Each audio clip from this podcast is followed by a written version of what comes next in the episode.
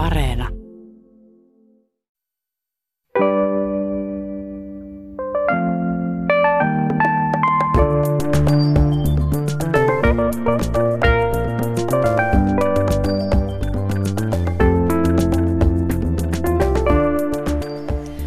Huomenta pääsiäisen jälkeen takaisin arkeen ja todellisuuteen.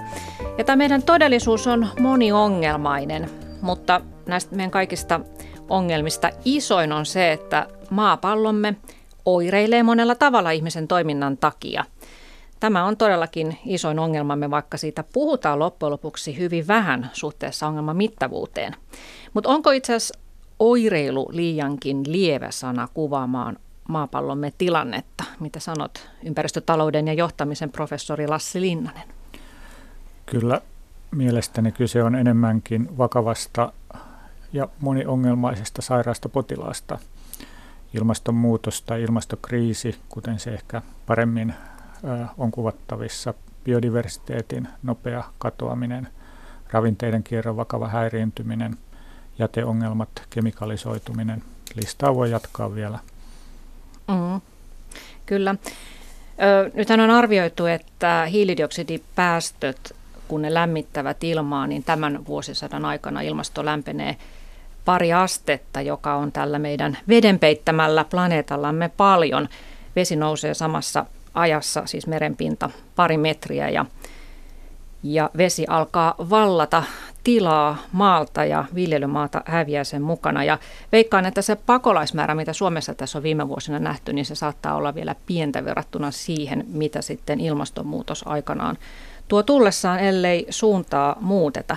Tästä kaikestahan on puhuttu oikeastaan paljon, mutta sittenkään ei kovin paljon. Että, että jos ajatellaan, että, tai mietitään sitä, että mitä meidän pitäisi miettiä tästä meidän käyttäytymisestämme, että meillähän kaikille on kyllä lyöty näitä tieteellisiä tutkimuksia eteen ja kerrottu, että maapallolla on meneillään tuhon elkeet, mutta siitä huolimatta me ihmiset jatketaan elämää niin kuin mitään ei olisi tapahtunut. Me ostetaan joka toinen vuosi uusi älypuhelin, vaihdetaan autoja, hankitaan isompia asuntoja, lennetään jouluksi kaukomaille, soppaillaan ja, ja sitten ajatellaan ympäristöä ehkä sen verran, että jätetään muovikassi ostamatta ja ajatellaan, että tämä on nyt sitten hyvä teko luonnon puolesta. Mikä meitä oikeastaan vaivaa? Mitä sanotte? Eletään niin kuin ei oltaisi ikinä kuultukaan tällaisia tieteellisiä tietoja maapallon tilasta. Me eletään ylikulutusyhteiskunnassa. Se malli, johon teollinen, teollisesta vallankumouksesta liikkeelle lähtenyt polku on meidät ajanut, on, on tietyllä tavalla tullut tiensä päähän. Me ei nähdä meidän oman toiminnan suoria vaikutuksia, kaiken sen kuluttamisen, mitä me yksilönä tehdään, niin se vaikutukset suurin osa on epäsuoria monimutkaisten tuote-palveluketjujen takana. Ja sen takia, kun me kulutamme tai ostamme, niin näyttää siltä, että me emme aiheuta ympäristövaikutuksia, vaikka näin ei itse asiassa ole. Mm. Yritetään tässä keskustelussa vähän valottaa tätä ketjua. Johanna Kohvakka, sä oot niitä ihmisiä, jotka tekevät muutakin kuin jättävät sen muovikassin ostamatta. Sä oot ekonomi, joka pyörittää nykyään monenlaisia kiertotalousprojekteja, joista yksi on hävikkiruokaravintola Helsingissä. Ja Sä oot puhunut paljon siitä ja kirjoittanutkin blogissasi, että itse asiassa tämä ruokatuotanto kokonaisuudessaan ja myös meidän yksittäisten ihmisten ruokaostokset, niin ne on paljon merkittävämpiä asioita ympäristön kannalta kuin se, että mihin kääreeseen se ruoka on ö, kääritty tai ylipäätään koko jäteongelma. Niin kerrotko tästä yhtälöstä vähän lisää? Joo, kyllä. Eli pakkauksen osuus yleensä on 2 prosenttia tai alle 2 prosenttia koko sen tuotteen elinkaaren hiilijalanjäljestä. Eli enemmän pitäisi kiinnittää huomiota siihen, mitä siellä pakkauksen sisällä on, kuin siihen itse pakkaukseen. Toki sen pakkaukseen kiinnittää sen takia, koska se on se roska, joka jää siitä kulutuksesta jäljelle. Sen mm. takia, mutta esimerkiksi niin jos ajatellaan mm, ruokahävikkiä, niin pakkauksen merkitys on suuri siinä, että sillä pienennetään ruokahävikkiä. Vaikkapa kurkun muovikääre aiheuttaa sen, että se kestää kaksi viikkoa. Tämä kurkku ilman, ilman sitä käärettä se kestäisi vain pari päivää. Mm. Eli sen takia ei, on, ei ole hyvä vaatia tuottajia käyttämään vähemmän muovia tietyissä asioissa. Kyllä ne on hyvin pitkälle mietitty ruokahävikin kannalta. Niin, ellei ole sitten varma, että todellakin syö sen kurkun kahden päivän aikana. Mutta tämä teidän ravintola Helsingissä, niin se tosiaan pyörii pelkästään kauppojen hävikkiruualla. Joo, kyllä. Et Eli... sitä riittää niin paljon, että siitä saa Joo. lounaspaikkaa ruokaa. Kaupparuokahävikki vuodessa on noin 65 miljoonaa kiloa, eli meidän ravintola pyörii noin 10 kaupan ruokahävikillä ja sitten me saadaan myös teollisuudesta jonkun verran hävikkiä. Eli ja se on siis yli... myymättä jäänyttä ruokaa, että ei mitään parasta päivää, päiväykset ovat menneet. Ja... Joo, joo, siis äh, kyllä, että hyvin, on hyvin monenlaisia syitä, minkä takia ruokaa jää hävikkiin. Et saattaa olla vain, että on tullut tuorempi erä tilalle, niin kauppia on järkevämpi vaihtaa se esille. Tai, tai esimerkiksi tarvitsee lisää varastotilaa, tuli mm. tilattua liikaa jotain tuotetta. Niitä on tosi monenlaisia syitä. Eli me haskataan tällä hetkellä todella paljon ruokaa, joka mm. olisi vielä syömäkelpoista. Se on luonnollista, koska kauppiailla ei ole aikaa ja, tai resursseja miettiä, että mitä se tekee sille, joka ei enää kuluttajille kelpaa. Mm. Ja luin, että YK ruokajärjestön mukaan kolmannes maapallon ruoasta menee roskiin. Se on ihan huikea määrä, kun ajattelee sitä energiaa, mikä on sidottu sen ruoan tuotantoon, ja se kaikki menee sitten syystä tai toisesta öö, roskiin. Ja, ja luin myös tällaisen, että täällä Suomessa kauppojen hävikkiruuasta vain 10-15 prosenttia menee ruoka-apuun. Eli kaikki muu sitten, ellei juuri teidän kaltaiset ihmiset käy niitä sitten hakemassa, niin tuota, menee roskiin. Ja kyllä kun ruoka-apu perustuu hyvin pitkälle vapaaehtoistoimintaan, että monikin mm. toimija hakee vaan pari kertaa viikossa sit muina päivinä tämä ruoka menee hukkaan. Tai sitten esimerkiksi pääkaupunkiseudun ulkopuolella on todella vähän toimijoita, jotka noutaa ruokaa. Sen takia meillä oli ajatuksena saada tehokkaampi malli, eli joka, joka työllistää myös samalla. Sitten haetaan sitä ruokaa joka päivä. Mutta mut mekin pystytään siitä meidän noudetusta ruoasta hyödyntämään vain noin 30 prosenttia, että loput sitten toimitetaan hyvän tekeväisyyteen. Eli me tarvittaisiin lisää tehokasta toimintaa tälle saralle, että saataisiin enemmän ruokaa pelastettua. Mm. Ruokaahan voisi käyttää myös polttoaineena. Biojätteestä voisi tehdä polttoainetta, niin kuin tietysti tehdäänkin, mutta sitäkin varmaan pystyisi vielä kehittämään. Mutta entä sitten teillä tässä hävikkiruokaravintolassa, niin eikö teillä mene siihen, että te haette sen ruoan ja kuljetatte, niin siihen menee myös energiaa paljon? Kuljetuksen on... osuus on tosi pieni verrattuna sitten siihen ruoan hiilijalanjälkeen, eli, eli se kyllä kannattaa. Hyvä esimerkki, mitä mä monesti käyttänyt, on se, että että yhden leipäpalan ilmastokuormitus on suurempi kuin se muovipussin, johon, se, johon ne leivät on pakattu. Eli, eli kyllä ruoan pienen, ruokahävikin pienentäminen on tosi helppo keino pienentää ilmastovaikutusta. Mm. Huomattavasti enemmän meillä puhutaan nimenomaan sitten muovikääreen ongelmasta, eikä siitä, että, että ylipäätään on tehty se ostopäätös. No, ruokaa tietysti pitää ostaa, se on isoin ja tärkein osa meidän kulutustamme, mutta samalla se on myös yksi niitä alueita, mistä on helpoin, jos haluaa näihin ilmastotalkoisiin vaikuttaa, niin, niin tuota, tehdä jotain muutoksia. Miten Lassi Linanen, oot itse muuttanut sun syömistäsi tultuasi tietoiseksi näistä ruoan vaikutuksesta ilmastoon? Isoin muutos tapahtui varmaan reilu 25 vuotta sitten, kun ryhdyin kasvissyöjäksi. Silloinkin perusteena oli ekologinen tehokkuus. Ja totta kai ilmastonmuutos sitten on yksi mittari sille. Et, et, et se on varmaankin se keskeisin muutos, joka omalta osalta on tapahtunut. Ja sitten kyllä niin ruokahävikin välttäminen on toinen iso osa sitten ikään kuin kotitalouden keinona. Jos mennään vielä sitten, ää, mietitään muita muutoksia, mitä on tehnyt, niin roskaruokaa yritän välttää. Toki silloin ehkä peruste on enemmän niin terveys, mutta kun katsotaan hiilijalanjälkeä, niin silloin on myös nähtävissä, että tyypillisesti tällaisen ruoan hiilijalanjälki on paljon suurempi kuin vaikkapa itse tehdyn ruoan. Mm.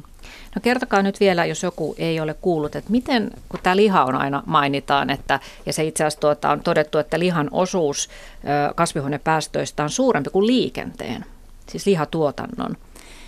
Niin, ja että sanotaan, että olisi parempi syödä Brasiliasta lennätettyä papua, kasvispapua, kuin oman kunnan naudanlihaa, jos ajattelee ilmastoa. Mikä siinä lihantuotannossa siis saastuttaa? Kyllä se käytännössä on se, ää,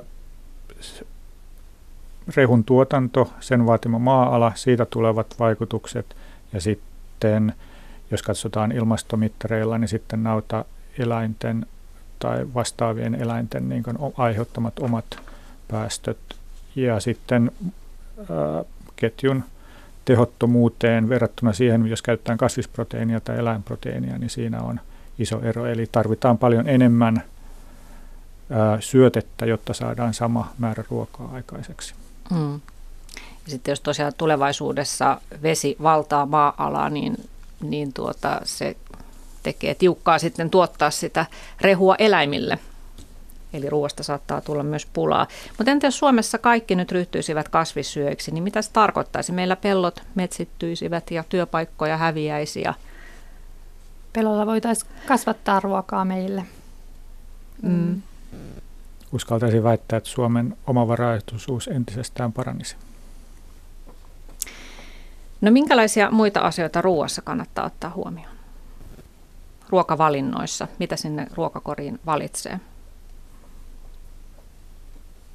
enemmän kasviksia, vähemmän lihaa. Sitten on ainakin tota, tällaisen tiedon, tai olen, olen tämä nyt aikaisemminkin tiennyt, mutta tätä ei aina tule ajatelleeksi, että riisi on huomattavasti huonompi vaihtoehto kuin pasta tai peruna, jopa kymmenen kertaa enemmän tuottaa päästöjä kuin peruna. Tietenkin varmaan just sen takia, että se vaatii niin paljon vettä, vettä ja viljelyalaa. Mutta entä sitten luomu, onko se aina välttämättä parempi vaihtoehto kuin ei-luomu? Ei, ei useinkaan. Että tämä, on, tämä on myös sellainen, että luomu-brändiin liittyy hyvin paljon niin positiivisia mielikuvia, mutta todellisuudessa se ei välttämättä ole kuitenkaan niin eko, ekologinen vaihtoehto. Mm. Jos ajattelee vaikka, että, että sitten sadot saattaa olla pienempiä, vaaditaan enemmän peltopinta-alaa vastaavan sadon tuottamiseen. Tästä olen siinä mielessä kyllä eri mieltä että jos lähdetään katsomaan vaikkapa ravinteiden kierron kannalta, joka on yksi näistä isoista globaaliongelmista, niin silloin oikeastaan sellainen maatalous, jossa ei käytetä keinotekoisia kasvun edistäjiä, esimerkiksi luomu tai vastaava tapa toimia on ainoa vaihtoehto. Eli me ollaan luotu itsellemme tällainen ää, automaatti, joka kuvitellaan voi toimia jatkuvasti, eli että keinolannoitteita lisäämällä saamme kasvatettua satotasoja ja sitä kautta saamme enemmän ruokaa yhä kasvavalle populaatiolle. Mutta siinä on pikku ongelma. Siinä sivussa on aiheutettu niin isoja fosforin ja typen kierron häiriöitä. Eli, mutta nyt mentiin jo sivuun sitten tämän moniongelmaisen potilaan siitä ilmasto-ongelmasta – että ilmastomittarilla niin luomulla ja tavallisella ei taida nyt ihan valtavaa eroa olla. Mm. Joo. Niin, sanotko Joo, joo, mietin myös sitä vielä, että esimerkiksi geenimuokkauksella olisi mahdollista siis vaikuttaa tähän, että me ei tällä hetkellä ehkä pystytä tuottaa koko tälle maapallon väestölle ruokaa luomulla. Mm. Mm. Kyllä. Joo, siis syöminen on osa tärkein, tai siis tärkein osa kulutustamme ja siinä voi tehdä järkeviä valintoja. Jos haluaa lihansyöjänä pysyä, niin WWFllähän on netissä lihaopas, josta voi lukea, että mikä olisi ekologisin valinta. Ei ole, ei ole samantekevä millaista lihaa syö. Kasvissyöjien osuus tällä hetkellä läntisissä teollisuusmaissa on vain pari prosenttia, joten heidänkin määrässään on varaa vielä tulla, tulla tuota nousua. Mutta tämä ei ole kovin helppoa kuluttajille, että näistä tätä tietoa tulee vähän tipoittain, että mitä kannattaa syödä ja, ja sitten voisi aina kuvitella tosiaan, että se oman kunnan lähiruoka olisi aina se järkevin valinta. Näin ei välttämättä ole, jos ilmastoa ajattelee, että, että jopa Espanjasta tuotu tomaatti voi olla parempi vaihtoehto kuin se, että ostaa kotimaassa fossiilista polttoainetta käyttävän kasvihuoneen kasvattaman tomaatin. Pitäisikö teidän mielestä kuluttajia ohjata paremmin, että olisi vaikka jotakin, jotakin merkkejä, joku merkki, joka kertoisi, että kuinka paljon hiilidioksidipäästöjä tämän tuotteen tuottaminen on synnyttänyt? Kyllä tiedolla, tiedollisella ohjauksella, asioiden ja valintojen helpoksi tekemisellä on ilman muuta iso merkitys. Mm. Eli tuollainen yhtenä vaihtoehtona varmasti auttaisi teollisuus ei vaan välttämättä olisi valmis tällaiseen merkintä, urakkaan.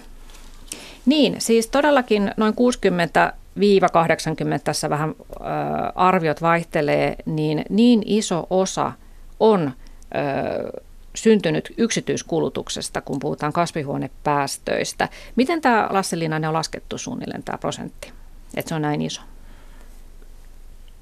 Siinä näkyy asumisen, liikkumisen, ruoan ja juoman ää, ja sitten kulutustavaroiden osuudet ja oikeastaan sanoen varmaan siinä järjestyksessä, kun niiden merkitys tässä yksittäisen kuluttajan hiilijalanjäljessä on. Ja se osuus, mikä ei kohdistu kulut, yksityisille kuluttajille tai kotitalouksille, se noin kolmannis, se on joko investointeja, vaikka tien rakentamista, jota on aika hankala kohdentaa yksittäiselle kotitaloudelle, tai sitten julkista kuluttamista. Mm, niin että lähestulkoon kaiken pystyy tietysti johdattamaan sinne loppukuluttajaan. Mitä sä itse arvelet, että miksi tästä luvusta ei puhuta? Että jotenkin on luotu sellainen mielikuva, että ilmastonmuutos on joku sellainen asia, mitä sitten jossain ilmastokokouksissa puhutaan. Ja kysymys on teollisuudesta ja valtioiden välisistä sopimuksista ja päästökaupasta ja kaikesta tällaista hyvin isosta ja pienen ihmisen vaikeasti hallittavista asioista. Ja sitten kuitenkin kysymys on itse asiassa meidän jokaisen kuluttamisesta. Tästä ei puhuta. Ehkä se on tällaista ongelman kieltämistä tai pakoa tai projek- projektoimista johonkin, missä itse ei tarvitse muuttua mm. mahdollisesti. Ja myös ehkä halutaan edistää talouskasvua nimenomaan kuluttamisella. Niin, siis meitähän nimenomaan kannustetaan kuluttamaan. Nyt pitää talouden pyörät saada pyörimään ja pitää luoda työpaikkoja ja on hyvä teko ostaa kotimaista tai ostaa mitä tahansa kotimaisesta kaupasta, niin, niin se on just se päinvastainen viesti silloin kun otetaan jatkuva talouskasvu suunnittelun lähtökohdaksi, niin tuollaisiin lopputuloksiin tullaan, jos lähtökohdaksi ottaa se, että miten turvataan maapallon elinolosuhteet pitkällä aikavälillä, niin silloin tehdään toisenlaisia ratkaisuja. Eli tämä on valinta sen välillä, mitä aikuisten oikeasti halutaan. Mm. Ja sä oot Lassi Linanen sanonut jopa, että, että meillä on tabu sanoa, että älä osta Suomessa. Tarkoitatko sä poliitikkoja? Tarkoitan poliitikkoja kyllä itsekin, kun sitä tässä nyt on yrittänyt sanoa, että älä osta, niin pääsääntöisesti siitä sitten tulee positiivista palautetta siinä muodossa, että vihdoinkin joku uskaltaa sanoa asiat niin kuin ne ovat, mutta e, se ei mitenkään valtavirtaista ajattelua ole. Mm. Niin, jos tosiaan me kuluttajat ollaan vastuussa ainakin 60 prosentin osuudesta hiilidioksidipäästöistä, niin silloinhan asia on niin, että meissä piilee myös se ratkaisu. Mutta tästä, tästä hirveästi ei puhuta. Meitä kyllä kehotetaan välttämään muovikasseja. Meillä puhutaan kierrätyksestä ylipäätään aika paljon, luomusta. Mutta ei puhuta siitä, että suomalainen kuluttaa 4000 litraa vettä vuorokaudessa – Tähän on siis laskettu paitsi käyttövesi, niin myös kaikki, mitä vaatteisiin ja muihin kulutustuotteiden tuotantoon on tarvittu. Ja ei puhuta tästä lihatuotannon jättimäisestä osuudesta kasvihuonepäästöihin. Mutta jos tästä nyt sitten puhuttaisinkin enemmän ja alettaisiin hokea, että älkää ostako mitään, niin pystytäänkö me ihmiset sellaiseen muutokseen tässä meidän kulutuskäyttäytymisessämme? Tällä hetkellä vielä on kysymys niin kuin aika pienten ihmisryhmien tietoisuuden heräämisestä ja on, on aktiivisia ryhmiä ja, ja kuluttaja- ja, ja ympäristöliikkeitä, mutta semmoinen, että niin kuin isos määrin ihmiset alkaisi välttää kaiken turhan ostamista, niin uskotteko, että sellainen muutos voisi olla mahdollista? Ehdottomasti se on mahdollista. Se, että tietenkään me emme voi lopettaa kaikkea kuluttamista, elää, jotta voimme elää, mutta juurikin kun sanoit tämän turhan kuluttamisen, niin siinä on – aivan valtava potentiaali. Me tehtiin laskelma, jolla helposti keskimääräinen suomalainen kotitalous säästää 10 prosenttia mm-hmm. kaikesta rahoistaan eli kulutuksestaan ja sillä on varmasti jo iso merkitys. Sitä ei edes huomaisi meidän kenenkään arjessa, että tällainen käyttäytymistapa muutos tehtäisiin. Joo, mennään kohta läpi tuota teidän laskelmaa, se on ihan mielenkiintoinen. Mitä sä Johanna Kohvakka sanot tästä, että uskotko ihmisluonnon kehittymiskykyyn, että, että tämä viesti alkaisi mennä perille vähitellen, että me ei voida käyttää maapallon resursseja ostamalla jatkuvasti jotain uutta? Kyllä mä luulen, että se pikkuhiljaa alkaa vaikuttaa myös meidän käytökseen. Että se on kuitenkin pitkä prosessi. Että itsekin ajattelen sitä, että mä 15 vuoden aikana pikkuhiljaa siirtynyt vegaaniksi, että miettii itse, että miten se tapahtuu. Että kyllä se on tarvinnut, tarvinnut erilaisia viestejä ja sitten prosessointia, ja, jotta se muuttaa ensin asenteen ja sitten käytöksen. Että et ne konkreettiset muutokset tulee monesti pikkuhiljaa. Mm. Kuinka paljon sun tiedossa on Suomessa semmoisia, sanotaan keskiluokkaisia ihmisiä, joita sä tiedät, että todella he ovat vähentäneet kuluttamistaan? Että onko no, se sun tuttava piirissä jonkinnäköinen trendi jo nähtävissä? Kyllä, joo. Mä mietin, että mä ehkä elän, elän tietysti sit sellaisessa vihreässä kuplassa, mutta, mutta kyllä, kyllä mun tuttava piirissä on selkeästi tähän kiinnitetty huomiota. Ja se mon, nämä monesti lähtee myös niin pienten ryhmien niin kuin piiristä tällaiset muutokset ja se valtavirtaistuu, niin kuin nyt esimerkiksi vegaaniuden kohdalla on huomattu, että, että sen osuus kasvaa vauhdilla. Mm. Ihmiset lähtee miettimään oikeasti niitä kulutustottumuksia. Niin mä oon myös miettinyt, miettinyt sitä, että, että niin kun, kun vietit kuitenkin ohjaa, ohjaa tosi paljon meidän käyttäytymistä, että sitten jos pystyy tiedostamaan oikeasti, että mistä tämä, tämä tuottaa mulle tiettyä mielihyvää, tämän tietyn asian omistaminen tai pukeminen tai tämän tyyppiset asiat, että, että jos ne tiedostaa ja, ja sitä kautta pystyy myös vaikuttaa oman käyttäytymiseen, niin se on yksi, yksi lähtökohta. Mm, aivan, että miettii sitä motivaatiota, että miksi, miksi mä haluan shoppailla, että mitä se mulle tuo ja voisiko sen tunteen saada jotain muuta kautta koostamalla jotain uutta. Joo, mä tota, käytän tässä muutaman minuutin puffatakseni yhtä Yle, Yle Areenassa nähtävää, vielä nähtävillä olevaa dokumenttia. Siinä saatte vastinetta verorahoillenne. tuota, tämmöinen John Websterin Tulevilla rannoilla dokumenttielokuva, joka kertoo hänen henkilökohtaisesta huolestaan ilmastonmuutoksen suhteen. Ja hän on tehnyt tämän elokuvan tulevalle lapsen lapsen lapselleen, joka syntyy vuonna 2063. Ja hän miettii siinä, että millaisen maailmaan tämä hänen lapsen lapsen lapsensa syntyy.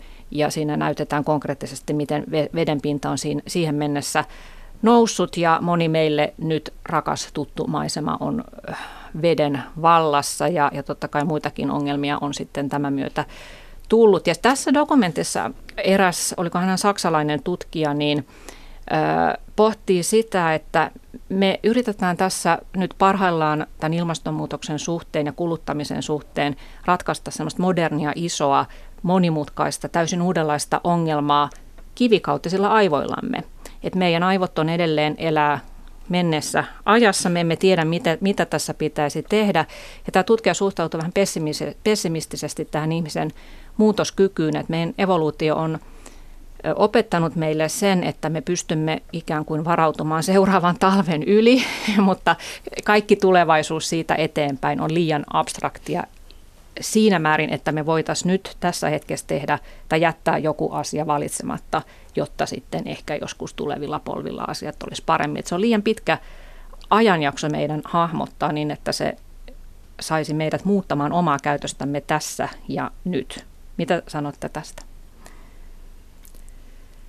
tai voisiko tätä ihmisen kykyä äh, hahmottaa asioita pidemmälle tulevaisuuteen niin jotenkin kehittää? Siitä kai tässä nyt tällä hetkellä on kysymys, pystytäänkö me ratkaisemaan nämä samanaikaiset rinnakkaiset kestävyyshaasteet ilman, että me ajaudutaan jatkuviin konflikteihin ja aletaan tapella niistä yhä niukkenevista resursseista. Eli kyllähän tässä tällainen iso ihmiskunnan kollektiivinen testi on käynnissä. Onnistuuko okay, kivikautiset aivot ja ää, teollisen vallankumouksen työkalut, niin onnistutaanko ne muuttamaan sellaisiksi, että asioita katsotaan vähän toisin ja ehdottomasti pidemmällä aikajänteellä siitä se ratkaisu lähtee purkautumaan, jos se on purkautuakseen. Mm, mm. esimerkiksi kun näitä heimoja, jotka elää vielä kuin metsästäjäkeräilijät on tutkittu, niin heillä ei ole havaittu sellaista saman, samanlaista omistamisen halua kuin, kuin meillä. Eli että jos ajattelee, että 12 000 vuotta sitten maanviljelyvallankumouksen jälkeen tämä tällainen, että tavallaan omistamisesta tulee sitä turvaa ja, mm. ja sitä kautta haluamme omistaa mahdollisimman paljon, niin me ollaan kuitenkin pitkään eletty metsästäjäkeräilijöinä aikoina, että mä uskon, että me pystytään kuitenkin muuttaa myös sitä, jos me halutaan, että me kyetään kuitenkin hahmottaa myös tulevaisuutta. Niin uskon, että se on mahdollista. Mm.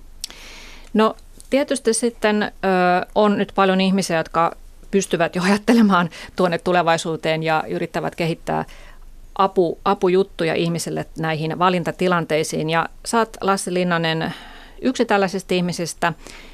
Olet aloittanut Lappeenrannan teknillisen yliopiston porukan kanssa tutkimushankkeen, joka on nyt siirtynyt teille yritystoiminnaksi ja olet siinä yhtenä osakkana mukana. Ja sä oot kehittänyt tämmöisen Useless-nimisen palvelun.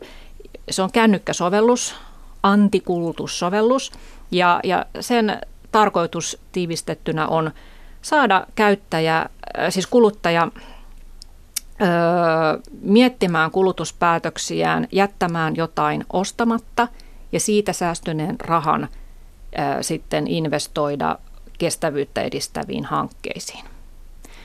Kerro vähän konkreettisemmin, miten tämä toimii. Jos mä nyt lataisin sen sovelluksen, joka siis vielä on kehitteellä, mutta se on tulossa, lataisin sen kännykkään, niin miten mä voisin sen avulla sitten toimia? Sen avulla pystyisi, meidän ajatuksena siis on tarjota esimerkiksi tämmöisiä vakioituja polkuja siitä, että miten kulutuskäyttäytymistään voisi toistuvalla tavalla lähteä muokkaamaan käytännössä meidän ajatusmallissa nyt siis vähentämään kulutusta. Esimerkiksi jos huomaat, että joka kerta kun tulet Tampereelta vaikkapa Helsinkiin töihin, ostat joka kerta junassa kahvin. Sinänsä kahvi voi olla ihan hyväkin asia aamulla, mutta jos säästät joka kerta sen kaksi euroa, niin siitä ymmärtääkseni tulee vuodessa noin 100 euroa, kaksi euroa viikossa. Ja jos löytyy meidän idea luoda alusta sellaiselle toiminnalle, että ihmiset pystyisivät tällaisia niin mikrokulutusmuutoksia ää, ää, toteuttamaan ja sitten, sitten tämän säästyneen rahan tosiaan suoraan investoimaan kestävyyttä edistäviin kohteisiin, kuten vaikka uusiutuva energian, ja saada tälle rahalle sitten tuottoa. Eli sen sijaan, että se kulutus tapahtuu tässä ja nyt, se ohjautuisi investointeihin, jotka edistää tätä murrosta, joka meidän on pakko saada aikaan. Eli kysymys ei ole mistään... Öö kestävän kehityksen projektien joukkorahoittamisesta, vaan nimenomaan investoinneista, että te valitsette kohteita, jotka myös tuottavat sitten tälle sijoittajalle. Kyllä tässä joukkorahoituksenkin piirteitä, mutta silti niissä, vaikka sitten tapahtuu joukkorahoituksena, sinulta tulee satanen, minulta tulee satanen, muutamalta muutakin ihmisiltä tulee satanen, sen jälkeen se miljoona voidaan investoida vaikkapa johonkin aurinkoenergiaprojektiin, niin siitä ää, voidaan luvata kaikille näille investoreille, eli meille kaikille kuluttajille, jotka siinä on mukana, niin ihan positiivinen tuotto. Mm. Mutta tämäkin sovellus vaatii siis sen tahdon, eli se ei ole mitenkään, että kun mä menen kauppaan niin, ja käsi hamuaa jotain uutta villapaitaa, niin se rupeisi tärisemään se kännykkä, että hei, mieti kahdesti, vaan mun pitää kuitenkin yhä tehdä se itse se tietoinen päätös, että hei, toi maksaisi nyt 50, mutta mä laitankin sen vaikka tämän viikon lopuksi, niin, niin lataan sitten tähän investointiin sen. Olisi hienoa, jos me pääsemme evoluutioversiossa kaksi tekoälyssä tuolle tasolle. Et silloin tietysti alkaa tuntua siltä, että isoveli valvoo ja tietää, mitä olen tekemässä, mutta mm. ehkä se on myöskin tuon tyyppinen toimintamalli voisi olla osa ratkaisua. Mm. Kyllä, kyllä. Eli siis teillä on nyt pointtina se, että tästä säästämisestä tulisi yhtä rutiininomainen toimenpide kuin siitä kuluttamisestakin on tähän mennessä tullut. Kyllä, ja kun kokonaiskuvahan tällä hetkellä on, että suomalaiset elävät keskimäärin velaksi. Meidän säästöaste on negatiivinen. Ja ainakin joskus säästäminen on ollut hyvä. Miksei se nyt voisi olla hyvä, varsinkin kun ratkaistaan vielä tällaista hyvin isoa ja abstraktia ongelmaa, jos helppo vastaus siihen on, miten ongelma ratkaistaan, että säästä mm. ja investoi se raha viisaasti. Niin tämmöinen, muistan joskus vielä ainakin nuorena, nuorena poikana, kun tämmöisiä ohjeita sitä annettiin, että säästä ja käytä se raha viisaasti, niin vaurastut. Niin, että säästä ensin ja ostaa vasta sitten. Näinhän suomalaiset eivät tällä hetkellä tee, olemme kaikki velkaantuneet, mutta sama, sama tapahtuu niin kuin maapallon resurssien suhteen, että mehän käytämme jatkuvasti ikään kuin etukenossa ne resurssit, jotka ovat rajalliset, niin siinäkään ei paljon huoli paina. Mutta ö, katsotaan vähän tarkemmin. Tämä on mielenkiintoinen lista, minkä Lasse Linnanen olet siellä Lappeenrannan yliopiston kollegoidesi kanssa tehnyt tästä säästämisasiasta. Että nimenomaan, no, tämä oli tämä kahvikuppi päivässä sen säästäminen hyvä esimerkki, että vuositasolla siitäkin tulee jo ihan hyvä summa, mutta te olette tehnyt vähän reilumpia säästämisehdotuksia, mutta kuitenkin sillä tavalla, että ihmisten ei tarvitse ruveta elämään missään askeesissa, elintasoa ei tarvitse sinänsä laskea ja silti rahaa säästyy. Ja te olette käyttänyt tilastokeskuksen laskelmaa, että suomalainen kotitalous kuluttaa keskimäärin 35 000 euroa vuodessa, joista suurin osa menee asumiseen, liikkumiseen ja ruokaan. Ja nyt jos mä täältä vähän katson näitä esimerkkejä, niin asumisesta saisi helposti 10 prosenttia pois, tarkoittaa 144 euroa. Öö, niin on miten helposti itse asiassa. Tämä on ilmeisesti ihan vaan siis energian kulutusta pienennetäänkö, että ei tarvitse muuttaa välttämättä pienempään asuntoon. Itse asiassa tässä meidän laskelmassa asumisesta ö, vähennetään ö, tosiaan niin asumisen energiasta 10 prosenttia, mutta kokonaisuuden tasolla, kun siinä ei vielä muuteta pienempiin asuntoihin – esimerkiksi, niin se säästö on vain yksi prosentti. Eli se on enemmänkin pitkän tähtäimen skenaario, että asumisesta pystyisi radikaalisti vähentämään. Ah, okei. Okay. Mutta lämpö, lämpö, tota, lämpöä säätelemällä, että jos vaikka hankkii älytermostaatin, joka, joka tuota, laskee asunnon lämpötila sillä välin, kun on itse töissä, niin siinä tulee myös vuositasolla säästöä. No sitten liikkumisesta olette laskenut noin tonnin säästö vuodessa. Se tapahtuisi niin, että autoilua vähentäisi 20 prosenttia ja lentämistä 30 prosenttia. Lassi Linnanen, olet siis sitä mieltä, että on liian epärealistista vaatia ihmisiä lopettamaan lentäminen kokonaan? Meidän laskelman keskiarvo vähennys tai siis säästö kuluttamisesta on 10 prosenttia. Me tässä ole lähdetty siihen yleensä aika usein nopeasti liikkeelle lähtevän moraalisen keskustelun, että onko lentäminen oikein, onko yksityisautoilu oikein, vaan meillä on tarkoitus osoittaa, että potentiaali ihan pienillä käyttäytymisen muutoksilla on varsin suuri. Mm, että menisi vaikka vain joka toinen vuosi sinne kaukomaille lomalle. Esimerkiksi. No ruoka, niin kuin on tässä ollut puhetta, niin se on kategoria, josta useimpien on helppo säästää ja jos korvaa lihaa ja maitotuotteita kasviperäisillä proteiineilla ja vähentää ylipäätään epäterveellistä ruokien syömistä, niin tässä melkein tonni vuodessa olisi säästettävissä. Ja tämähän tarkoittaa itse asiassa, että jos söisi niin kuin terveyssuositusten mukaan, niin säästäisi rahaa. Mutta tässä on taas Johanna Kohvakka muuten sellainen esimerkki, että se vaatisi ihmisiltä itse kuria aika paljon, tämä ruokailutapojen muuttaminen. Kyllä, kyllä. Tämä on mielenkiintoinen asia, mitä itsekin paljon pohtinut. Että silloin kun mä aloin pienentää itse ruokahävikkiä, niin sitten mä jossakin vaiheessa tajusin, että itse asiassa mun pitäisi syödä vähemmän. Niin se, ei, se ei pelkästään riitä. Et, ja, ja mietti, että tarpeetonta syömistä vähentää että niitä herkkuja ja rasvasia, mutta että tämän niin sanotun ahmimiskieniteorian mukaan niin meidän on tärkeää syödä niitä rasvapitoisia, tai meidän on ollut aikoinaan tärkeää syödä niitä rasva- tai sokeripitoisia ruokia. Ja vaikka tämänkin tiedostaa, niin siitä on vaikea silti päästä eroon siitä mie- mielihyvän tunteesta, minkä saa niistä mm. sokeripitoisista tai kaloripitoisista niin. ruuista. Olemme jälleen takaisin kivikaudella. Rasvasta ja sokeria tekee mieli. Yleensä kuitenkin se ensimmäinen sipsi maistuu parhaalta. Niin, totta. Kyllä.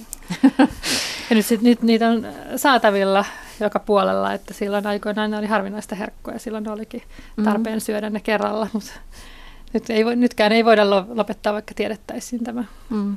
Mä just sanoin lapsille pääsiäisenä, että kun minä olin lapsi, niin se oli kohokohta, kun sai sen yhden suklaamunan syödä sen pääsiäisen aikana, että vau, että tämä on hieno ja mikä yllätys täältä löytyy. Nyt ne lapset saa semmoisen ison pussin, missä on niin kuin 30 suklaamunaa yhdessä pussissa. Tällaista. No sitten tuota Lasseli on laskenut, että kosmetiikasta, jos säästäisi 10 prosenttia, siitä tulee jo 70, ja sitten pikkasen vapaa-aika, menoja, kulttuuria, valmismatkoja, leluja, harrastevälineitä, näistä tulisi 250 euroa. kodin ja kalusteiden määrästä ja elektroniikan hankinnasta myös 10 prosenttia, pikkasen vähemmän hotelli, ravintola ja kahvilakäyntejä – hävikkiruokaravintolassa saa vielä käydäksi vaan. Mutta tämähän itse asiassa nyt on, just tuli tilastot, niin hotelli, kahvila ja ravintola käynnit ovat ihmisillä selvässä nousussa tällä hetkellä. Tietysti nousukausi menossa ja erityisesti eläkeläiset kuluttavat näihin asioihin huomattavasti enemmän. Mutta tämähän nyt ei kai ole niin paha, jos tavallaan tämmöistä palvelun muodossa tarjottavaa kulutustuotetta käyttää palvelut on hyviä silloin, jos ne tässä kestävyysmielessä vähentävät resurssien käyttöä. Joskus näin tapahtuu, joskus ei. Ja, ää, eli se, että siirrytään tuotteista palveluihin, ei ole automaattisesti ympäristömielessä hyvä asia. Monissa tilanteissa toki näin on. Mm. No sitten edelleen tuota, vaatteista, jalkineista olisi varaa säästää – parisataa euroa vuodessa. Nythän tilastojen mukaan suomalaiset kuluttaa vaatteisiin ja jalkineisiin 870 euroa vuodessa, joka on aika tämmöinen keskivertomäärä EU-tasolla. Että tälleen summanahan se kuulostaa isolta, että siitä olisi, olisi varaa vähentää. Nyt tietysti vaate- ja jalkineteollisuudessa parahdetaan, että ei, älkää nyt vaan ostako vähempää. Tämä on tämmöinen niin vähän ristipaine, että mä ymmärrän myös yrittäjiä, että he eivät välttämättä pidä tästä puheesta ollenkaan. No sitten tuota, alkoholijuomista ja tupakasta 500 euron säästöt. Mitä terveellisemmin elää, niin sen parempi myös ilmastolle. Kaikesta tästä edellä mainitusta tulee vuosittain noin 3500 euroa säästöä ja vielä elintaso ei tosiaankaan laske kovinkaan paljon. Ja sitten jos mietitään koko kansantalouden määrässä, niin tässähän olisi jo melkoinen summa käsillä. Kyllä näillä helpoilla toimenpiteillä niin säästyisi noin 9 miljardia vuodessa, joka mm. sellaisena, sellaista summista, kun aletaan puhumaan, niin sillä saa jo aika paljon investoitua. Eli kyse on siis noin 10 prosentista ö, yksityisestä kotitalouksien kulutuksesta, joka on siis 90, noin 90 miljardia, mm. huomattavasti enemmän kuin esimerkiksi vientiteollisuuden eurot, joka on noin 50 miljardia. No mihin sä laittaisit tuon 9 miljardia vuodessa, jotta se jotenkin nyt auttaisi tässä ilmastokysymyksessä? No kyllä se ensimmäinen siirto sille rintamalla ehdottomasti olisi investoiminen uusiutuvaan energiaan. Sen jo käynnissä olevan muutoksen kiihdyttäminen tällaisella lisärahoituksella. Siis tapahtuu tällä hetkellä jo markkinaehtoisesti, mutta tämä toisi siihen huomattavasti lisää vauhtia joka tällä hetkellä se meidän muutoksen vauhti ei vielä ole kuitenkaan riittävä. Mm. No mitä sä sanot niille, kun mä viittasin tuossa yrit, yrityksiin ja teollisuuteen, että hehän kavahtavat tällaista ostakaa vähemmän puhetta, niin mitä sä sanot heille? Ootko sä nyt ampumassa alas työpaikkoja ihan urakalla? Taisin juuri jossain investoida sen 9 miljardia, taisin synnyttää muutama kymmenen tuhatta asentajatyöpaikkaa. työpaikkaa jotka saattaa olla, että ne meni jostain toisen tyyppisestä toimialasta tai ä, toiminnasta pois, mutta syntyy myös uusia työpaikkoja. Eli kyse on ä, yhteiskunnan rakenteiden murroksesta. Meidän pitäisi panostaa niihin asioihin, joita se kestävä maailma tarvitsee, ja vähentää panostuksia niihin asioihin, joita se kestävä maailma ei tarvitse. Ja ei mielestäni pienentänyt yhtään taloudellista aktiviteettia, kun sen sijaan, että kulutin sen 9 miljardia kotitalouskulutuksena, investoin, sen sijaan investoin sen johonkin uuteen. Ymmärtääkseni kansantalouden aktiviteetti pienentyi nolla. Mm. Plus sitten se, että tällä mallilla kuluttajat ottaisivat sen vallan käsiinsä. Periaatteessa kuluttajista tulisi uusi omistava luokka. Mm. Eikä vaan oltaisiin alistuneita siihen, että okei näin nämä asiat menee, vaan todella alettaisiin itse vaikuttaa asioihin. No, öö, sysätäänkö tässä nyt kuitenkin sit tällä ajattelu, ajattelumallilla, toisaalta niin kuin kuluttajat saisivat ottaa valtaa enemmän käsiinsä, he eivät ehkä vielä sitä noin niin kuin joukkovoiman kannalta ole tehneet, mutta toisaalta sitten se, että, että valtiot ja yritykset on siinä se toinen vaakakuppi, niin voisiko kuluttajat myös vaatia yrityksiä ja tuotteiden valmistajia jotenkin auttamaan näissä kulutuspäätöksissä? Sä oot Johanna Kohvakka myös puhunut siitä, että meitä päinvastoin usein harhaan johdetaan luontoystävällisyyden nimissä. Ostakaa tätä, kun se on bio ja se on luomua. Ja... Ja kyllä, kyllä tavallaan me voidaan ostaa omatuntomme ostamalla tuotetta, joka kuulostaa ekologiselta tällä hetkellä. Että, että niin yritysten markkinointi- ja viestintäosastot miettii, että miten ne, miten ne viestii tätä tuotetta, jotta se houkuttelisi ostaa. Ja se on luonnollista, koska se on niiden tehtäväkin, mm. että, että tavallaan meidän kuluttajien pitäisi kyseenalaistaa niitä viestejä. Anna joku esimerkki tämmöisestä harhaanjohtavasta viestistä. No, no vaikka biohajoava muovipussi on y- yksi sellainen, mitä ihmiset ajattelee, että se tuosta vaan katoaa, tai yleensäkin biohajoava muovi joku, joku pakkaus on tehty bioajavasta muovista, että se olisi jotenkin parempi, vaikka todellisuudessa se on huonompi vaihtoehto. Että esimerkiksi sen elinkaaren hiilijalanjälki on paljon suurempi kuin tavallisen muovin. Siis eikö se sitten hajoakaan, kuten on luvattu? Ei, ei että biohajoava muovi hajoaa vain teollisuuskompostiolosuhteissa, että ne testa, testataan tietyissä olosuhteissa hajoamaan. Sitten jos ihminen heittää sen vaikka luontoon, niin se, se ei, ei siellä hajoa. Mm. Tämä on se suuri ongelma. Tämän, tai esimerkiksi jos joku on vaikka sataprosenttisesti kierrätettyä paperia, niin se ei ole sataprosenttisesti kierrätetty paperia, vaan sovittu sitten, että siinä on tietty, kun on tietty määrä, niin sitten voi käyttää tätä termiä. Tätä käytetään myös muovin kohdalla. Eli mm. On tällaisia, paljon tällaisia teollisuusalojen sisällä sovittuja käytäntöjä myöskin. Mm. Ja sä otit tuossa tuon elinkaariajattelun esille, niin niin tämäkin voisi olla yksi keino auttaa kuluttajia tekemään hyviä päätöksiä, että tuotteessa olisi joku tämmöinen elinkaarianalyysi tehty valmiiksi, että kuinka, mikä, mikä tämä elinkaari on, tai olisi joku laskuri, josta katsoo, että kuinka kestävä tämä on tämä tuote. Kyllä joo, tällaista, tällaista ideaa ollaan pyöritelty ja ehkä ollaan hakemassa rahoitusta, että saataisiin tällainen helppo laskuri aikaiseksi. Joo, että sä oot siinä, siinä mukana. Joo. No mitä sä sanot Lasselinainen siitä, että miksi kuluttajien nyt pitäisi yksin ratkaista tämä ilmasto-ongelma, että eikö se ole hallitusten tehtävä ja lakien ja sääntöjen tehtävä? Se on sekä, että se on kaikkien tehtävä. Kuluttajilla on se etupuolellaan, että kuluttajat pystyvät toimimaan tässä ja nyt.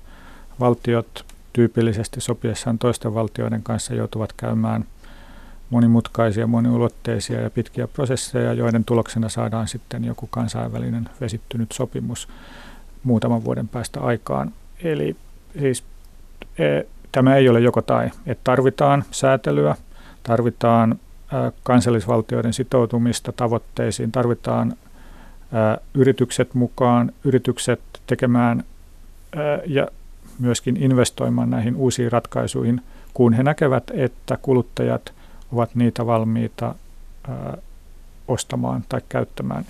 Eli tämä ei ole missään tapauksessa vain yhden tahon vastuulla, vaan pitäisi nähdä sellaisena ongelmana, jossa kaikki on mukana ratkaisemassa sitä ja sitten eri tahoilla on erilaisia keinoja osaamisia tämän haastesolmun avaamiseksi. Mm. Ja sitten tietysti tässä kulutuskeskustelussa nostetaan aina jossain vaiheessa se Kiinakortti esiin, että mitä silloin väliä vaikka Suomi valtiona tai EU nyt yhdessä tekee jotakin, kun ne Kiinassa sitten alkavat syödä lihaa entistä enemmän ja, ja pilaavat kaiken. Kyllä kaikkien teoilla on merkitystä ja kaikilla teoilla on merkitystä. Ja jostain se muutos aina lähtee liikkeelle ja tyypillisesti niin se jouk- edelläkävijyyden merkitystä ja sitä roolimallia ei kannata aliarvioida. Jos joku pystyy tekemään ja näyttämään, että me pystytään toimimaan pitkällä tähtäimellä fiksusti, niin kyllä sellaiselle toiminnalle helposti löytyy seuraajia. Mm. Ja Se, kyllä muuten itse asiassa Kiinassakin, niin siellähän nyt panostetaan aurinkoenergiaan enemmän kuin koskaan. Ja mm. enemmän kuin missään muualla. Niin aivan, se tahti on kiivampi. Ja hyvä esimerkki on Norjan valtion öljyrahasto, joka ei enää sijoita fossiilisiin polttoaineisiin. Mm. Et jos, on, jos Norjalla on varaa tehdä näitä päätöksiä, Suomessa yleensä vedotaan sit siihen, että kun meidän, meidän talous kärsii, mutta et jos nimenomaan mietitään maapallon tulevaisuutta, niin kyllä meillä on kuitenkin varaa olla myös esimerkkinä muille. Mm. Puhumme siis kuluttamisen vaikutuksesta ilmastoon. Tässä oli äh, hävikkiruokaravintolan perustanut Johanna Kohvakka äänessä ja lisäksi täällä on ympäristöprofessori Lassi Linnanen. No vielä, vielä sitten siitä, että, että tuota, kuluttajilla on valta ja mahdollisuus muuttaa käyttäytymistään, mutta jotta tämä käyttäytymisen muutos, eli siis ylikuluttaminen vähemmäksi, tapahtuisi isossa mittakaavassa, niin pitäisikö teidän mielestä jossain vaiheessa sen jotenkin kuitenkin valtion puuttua siihen, että siitä tulisi pakollista, että sä et saa ostaa liikaa? Onko se ihan mahdoton ajatus, että meitä ruvettaisiin rajoittamaan, että jos mikään muu ei auta ja merenpinta vaan jatkaa nousua? Verotus esimerkiksi on ihan hyvä ohjauskeino siihen, että, että jos voidaan, voitaisiin ohjata, Ruotsissa otetaan lentovero käyttöön, esimerkiksi lihantuotan tai maataloustukia voitaisiin ohjata siten, että lihantuotantoa ei tuettaisi, sillä voisi aloittaa ehkä, ehkä, ehkä lihavero mm. seuraava askel. Niin nämä ympäristö, ympäristöverojen osuushan on vain muutama prosentti, prosenttia teollisuusmaissa, että niissä tietysti olisi varaa, varaa tota nostaa. Esimerkiksi Tanskassa peritään veroa kertakäyttöastioista ja niistä muovikasseista. Hollannissa verotetaan pohjaveden käyttöä ja osassa Kanadaa autorenkaita verotetaan, että näitä kohteitahan tietysti löytyisi pilvin pimein. Mitä mieltä sä oot Lassi Linnanen tuosta lentoverosta, minkä Johanna otti esille, että Ruotsissahan on nyt tullut lentovero voimaan, mutta esimerkiksi kaukolennoilla se on 40 euroa. Jos ajatellaan, että sinne kaukomaille lentää keski, keskituloiset ja varakkaat, niin heilauttaako se 40 euroa nyt mihinkäs suuntaan sitä lentämisen vähentämistä? Ajatus on hyvä oikean suuntainen, mutta toteutus on tietysti selvästikin poliittinen kompromissi ja se taso, se veron taso on liian alhainen, jotta sillä olisi oikeasti vaikutusta juuri tuossa tuon tyyppiseen mainitsemaasi kulutukseen. Se hintajousto on hiukan erilainen. Joissakin tuotteissa tuon tasoinen ohjausvaikutus saattaisi jo toimia. Mm.